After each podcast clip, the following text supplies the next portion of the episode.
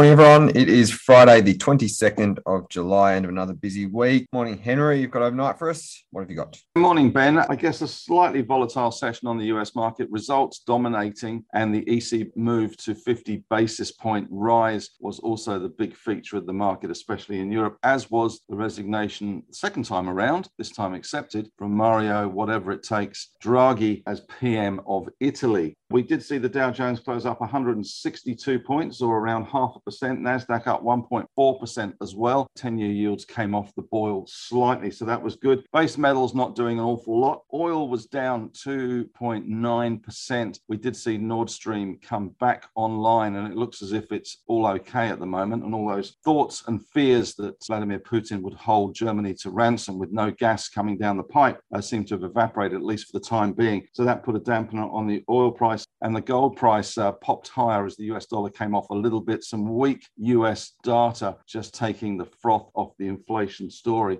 So not too bad. Our SPI futures were pointing to an up 12, but don't forget yesterday was SPI expiry. So that changed over from the July contract, which was the front month, to the September, or rather the August contract, which is now the month. So that will have affected the fair value of the front month contract. I'm not sure what the fair value is, but our market not doing an awful lot this morning on the back of that. So just something to bear in mind. Thank you, Henry. No time this morning, so I'll take over the market today. As you said, not a whole lot happening. We are down 20 points or just under 0.3% to 6775. Not quite the 12 point gain that futures were pointing to. And that 6,800 market is proving too hard to climb today. Bit of a pivot point there. Energy is the worst performer, down more than 2%, followed by utilities and communication services down 1%. Materials and consumer discretionaries down half a percent each. Healthcare and real estate are the bright spots, up 0.4%. Financials are flat. On the corporate front this morning, we've got Ioneer up 8% after signing an offtake agreement with Ford. Syrah Resources is up 3.5% after ending a non binding MOU with Ford to discuss the possibilities of an offtake agreement. Essentially, Brickworks is up 3% after upgrading guidance. Woodside down 1.5% after clarifying their guidance. IAG is down 2% on their full year preliminary numbers. Chris, you said there was a big miss in there. Yeah, they missed on their margins. They had stated themselves they were looking for margins of 10 to 12%. Macquarie had it pegged at 9%. They were thinking they weren't going to hit it and they came in at 7.4. So that's the big reason why they're down today. They missed their own margin guidance by a country mile. Yep, and there's a couple going out in sympathy there. I think QBE was down 3%. Yep. And Coronado Global is down 7% on their second quarter production numbers. On the calendar today, Locally, we've got the Global Manufacturing and Services PMI for July. That is also coming out today and tonight in Japan, Europe, UK, and US. Tonight, we've got the UK consumer confidence and retail sales for July. Not much else happening around. On the corporate front today, outside of what I've already said, Luca has a shareholder meeting and UWL is ex dividend. Chris, you've been on Ausbiz. Other than that, we've just got our normal markets today action. Today, your Ausbiz segment will be up somewhere later Put today. Put it in the feed later today. Yep. Very good. Thank you for that. Other than that, that's all we've got. Leighton, what's happening with the brokers? Thank you, Ben. Just looking at Woodside Energy today following those numbers that they put out yesterday. They've been reasonably well received by the brokers so far. Morgan says the results show strong free cash flows and estimates that around 2 billion US of free cash flows will be generated in 2022. They've got an add recommendation there and a target price of $35.40, which implies about a 14% upside. And an interesting note from Morgan Stanley on their dividend, the total dividend they're estimating to come in at $1.20 US, which includes that 50 cent special dividend. And they've got an overweight recommendation and a target price of $40, which implies a 28% upside. And also looking at Liontown Resources, Macquarie says this morning that the award of the EPCM contract is an important step to ensuring infrastructure remains on schedule. And they've got an outperform recommendation there and a target price of $1.85, which is 49% above the current market price. Also in broker stuff, interesting, UBS has got a sell on zip uh, target price 41% below the current share price. And after the production numbers yesterday from Newcrest, you've got two outperforms and target price is 34 and 44% above the current share price. And I just noticed on the scans this morning, Newcrest and EVN, both in the gold sector and the gold ETF, have had little buy signals. There's very little reason to get excited about gold as far as I can see, unless the US dollar dollar comes rapidly off the top, you might see it rally a bit, but there are some mild signs of a bottoming in the sector. Very good input there. Thank you, Marcus. Thank you for that.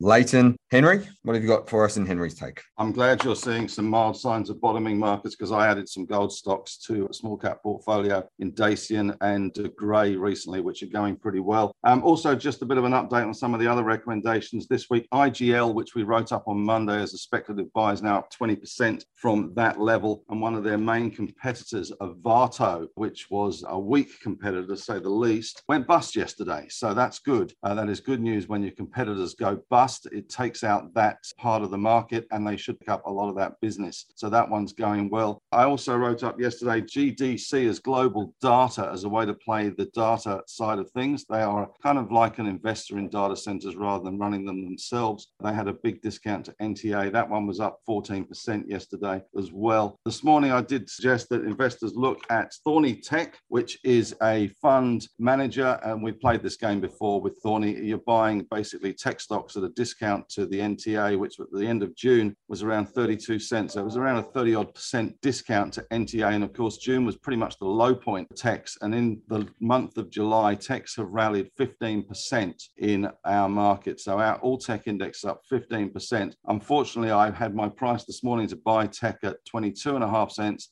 They're now up 9% and they didn't trade anywhere near that. So that's a bit annoying. Apart from that, just writing up today some of the what's going on in the economy. Of course, we did see the ECB raise rates last night by 50 basis points, but you know it's just zero, so it's not a massive thing. And uh, of course, they've now brought in the anti-fragmentation tool, which has been called the TPI or to protect Italy, as Mario Draghi has resigned for the second time, as we talked about. And also, just having given a presentation yesterday to the ASA, which was an interesting forum and it was quite well attended. Just put that out there on the newsletter that if anybody's interested in a copy of the presentation, more than happy to send it. I have had about 25 people ask for that presentation, which is good. And if I had time next week, I'd probably turn it into a webinar, but might be a little bit stretched for time given the Melbourne Education Day on Monday. That's it. Very nice. Thank you, Henry. Might touch again on that Education Day in just a moment. Our ideas section today. Chris, kick us off. Thank you, Ben. I'm taking a look at ResMed this morning. In August this year, they launched their new AirSense 11 device. The early reports are that the device it's increasing the lifetime value of patients. So people are taking them up earlier, and then over the journey, of course, they will replace them more often. So that means more mask sales for the company.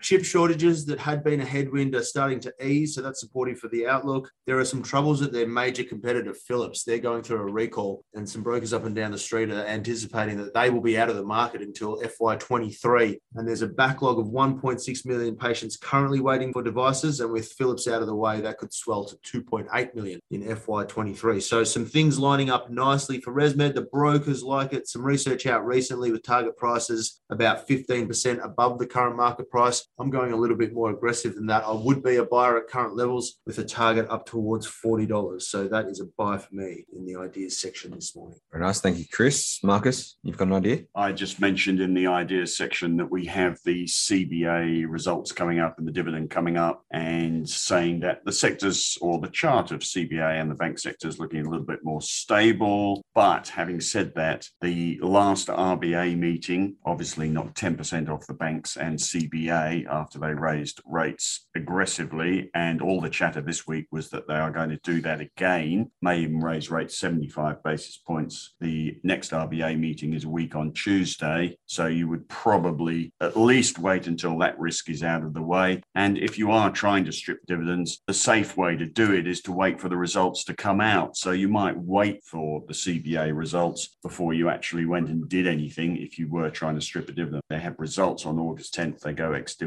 on September the 6th. So it's just an obvious mention for income investors that heads up on a few of the big income stocks coming up. And we've got Rio results next week as well. Certainly am. Just, just on the banks before you move on, bear in mind, people out there, members out there, that ANZ done that three and a half billion dollar entitlement raise, and ANZ rights are now trading, which is obviously a geared way to play banking sector. So the, currently the rights are up 20%, $3.50. They were up 14% 9% when we started this meeting. So if you're looking to speculate in banking stocks, ANZ rights is a leverage way to play the banking sector. What Henry's saying there is that the rights to participate in the capital raising are trading separately. So the code is ANZR, at least it is on my screen. I don't know what the other platforms got it. ANZR. And so the, the point is ANZ is up 57 cents today. And if that is a 20% move in the rights because you're not paying the bulk of the money that has to be paid through the rights issue. So it's, a, as Henry says, a geared way to play ANZ and the banks at the moment. Of course, if it falls 57%, it'll be down 20% as well. So just be careful. Very good stuff there. Thank you, guys. As you mentioned, Marcus, I have had a look at Rio ahead of their results out next Wednesday. We're going to do this a little bit over the next couple of weeks ahead of as we approach and enter results season. A little bit of what to expect. So Rio's results are obviously very highly anticipated for exactly what you were just talking about there, Marcus. That income, the big yield, and the income investors that need to be getting that into their portfolios. There's a double-digit dividend expected by most of the brokers. The numbers look great at the moment. Brokers are positive despite the shaky iron ore outlook over the coming years is. Long story short, which if you're interested in the long story, do check it out on the newsletter. But the smart play looks to be to collect the dividend and reassess. We might even see a trading opportunity over the back end of the year as Chinese growth picks up. Marcus, you've been on the lookout for that a little bit, particularly if the stock becomes oversold as it goes ex-div. It does have the feel that everyone's holding on for that dividend. So we might see a bit of an, a rush to the exit in the short term, might be a bit of an opportunity in the long term. And then the future does look a bit shaky over the coming years, but we don't necessarily need to worry about that today. So that's Rio. Check that out if you want some more information. We've got a few charts in there that are quite interesting. And Marcus, what have you got in your strategy today? Well, I have basically called the top, I think, because I have put every hot idea that you could possibly put in to participate in this relief rally, which means it's almost certainly going to die. Uh, and it seems to have done that this morning, seems to have hit the wall. I don't think it's losing momentum, but it's certainly losing upside momentum at the moment. So I have listed, if you want to buy something, there are a host of ideas. I've listed the ETFs, I've listed the stocks as well that are having relief rally. But as I say, it seems to be the moment you do that, the market runs into a wall, and it seems to have done so. Uh, one of these uh, sectors that does seem to be picking up on its own momentum is the lithium space. And you probably saw Syrah Resources, Ioneer mentioned by Ford, MIN and PLS both have quarterly production numbers next Thursday and look to be bottoming on the charts as well. So that might be a sector that will rally as the electric vehicle hype hypes up again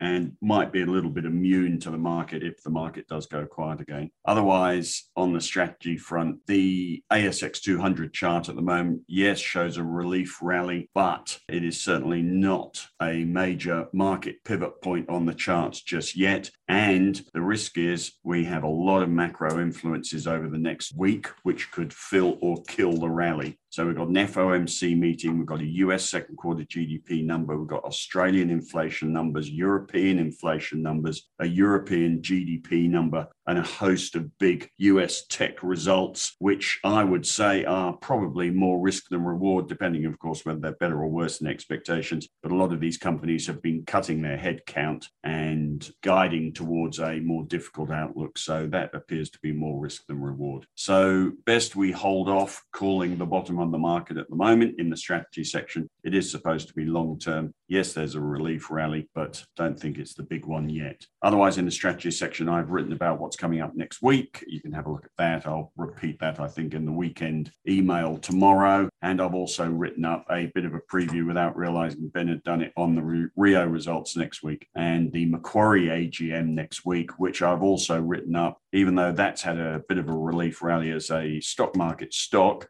and the average broker's got a 15% higher target price than the current share price. The one broker who is a little bit possibly ahead of the curve is Credit Suisse, who've got an underperform on Macquarie with a target price 14% below the current share price, warning that they should see earnings. This is only the AGM, but it might include first quarter guidance that they should see earnings 17% down this year. And whilst the PE has come off the top, if you look at the chart, PE is down from about 22 22 times to 16 times. It's still above the long term average. So, not expensive, but not got cheap yet either. Yield is a rather uninspiring 4.4%, including franking, but there's only 40% franking. So, I think the message is AGM on Thursday. Usually they're very conservative. It can cut both ways, but Macquarie's AGM probably more risk than reward at the moment, certainly judging from what's happened at the investment banks in the US, which they will see a similar drying up of the M&A pipeline, the capital raisings, the IPOs, and with the financial markets as down, it means they're pushing water uphill. So some risk on Macquarie AGM next week. And that's me. Very nice. Thank you, Marcus. A question of the day today, in light of what Henry mentioned just before, our education events coming up over the next week or so. We've got Melbourne on Monday and then Sydney the following week.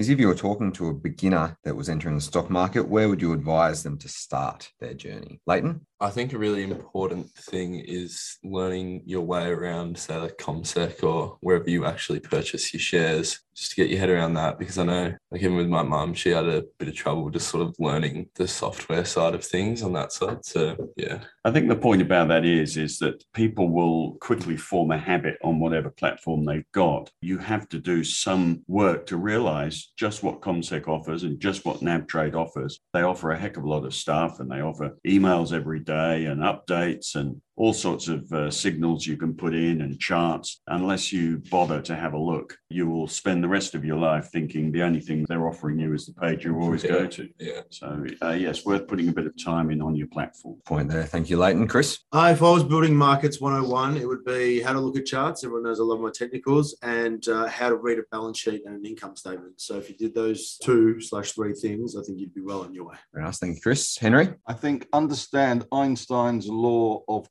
compound interest and just start. Just do something. Don't think about it too much. Just start investing and see how you go. You'll learn an awful lot more by your mistake. Just make them in small amount and rather than big amounts. But Marcus is right. Learn your platform as well. Learn what it has to offer. Once you've got one, stick to it. I've been using IRESS for 30 odd years. It's been great. Very nice. Thank you, Henry. Marcus? So what Henry's saying there is he's using one of the most archaic platforms. IRESS is pretty basic, but once you get used to it, any platform, they're all a lot better than they appear. I would say challenge. Oh, you can't really learn that, can you? Subscribe to Marcus today and challenge a lot of the assumptions which flow through the stock market. In particular, the marketing lines, the idea that you all have to be Warren Buffett and intrinsic value is important and the average return is X. You really need to learn how the stock market really works. And the best way to do that, I suppose, is turn up to one of our education seminars where I do a talk on the things that the stock market doesn't want you to know, but there are plenty of them. This industry is 90% marketing and 10% good advice. Very nice. Thank you, Marcus. I was going to say the compound, but Henry stole my thunder. So I'll talk my book as well from the education. Chris and I are going to be talking about portfolio construction, portfolio theory. So I think figuring out what the reason you're investing for is, what your target is, the point of doing it is. You want to be a trader, you're doing it for the long term, and then looking into how you're going to construct your portfolio based on those assumptions. So This is assuming, Ben, that you are a portfolio style investor, when of course you could just trade shares or you could just hold an ETF and not build a portfolio. what tab of your trading platform do you uh, hold the shares on though, even if you're a trader? My portfolio tab. Thank you very much. And we'll see you guys all next week. See you guys. I was playing golf at the weekend with one of my friends who has been listening to our morning meeting podcast for free for the past year, and he was looking a bit sad. And the reason he was looking a bit sad is because from the 1st of August, the Marcus Today morning meeting podcast is going dark. We are putting it behind the paywall. It'll be for members only. Anyone who wants to continue listening to the Marcus Today Morning Meeting podcast should do themselves a favour and us a favour and subscribe. And just to tickle you along, if you send an email to info at marcustoday.com.au and be very nice to Will, Chi Chi, and Karishma, they may just give you a bit of a promo code. Give it a go.